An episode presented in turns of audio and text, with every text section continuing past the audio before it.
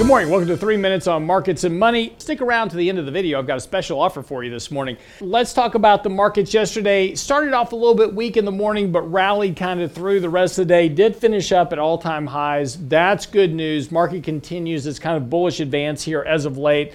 Again, the deviation between the current price of the market and the 50 day moving average is getting a bit more extreme. We're now two standard deviations above that moving average. Historically and technically, these deviations don't last for an exceedingly long period of time, and you're going to get a correction back to the 50 day moving average.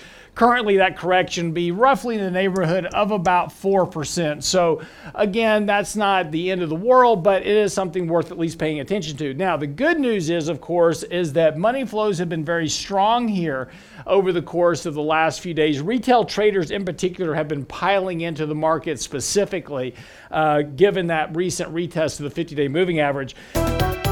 The good news is, of course, also that we have now triggered a buy signal on both the MACD and our money flow sell signal. So, again, this also suggests an upward lift to markets. Now, does that mean that we're going to have a tremendous run in markets from here? Probably not. Markets, again, they're already fairly extended here. A lot of the news has already been priced into the markets. There is some upside potential here. And again, if we kind of look back at where we were previously, we can see that we can stay above this 50 day moving average here for a while. So, again, it doesn't mean that the markets can't move higher. It's just going to be more difficult to do so given the current deviation from the moving average. That's also another thing we talked about this morning on the Real Investment Show.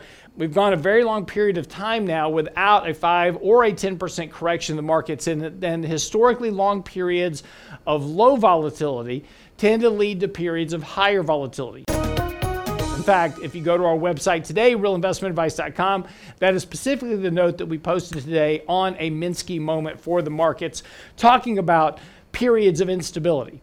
Taking a look here, nothing to worry about here, nothing to be overly cautious about at the moment, nothing to suggest we should have a big risk reduction in portfolios. But again, there's also not a lot of benefit here to take on a lot more risk as we're very late in this current advance and very extended. So again, just monitor your risk accordingly in your portfolios. If you have any questions, get by the website, realinvestmentadvice.com.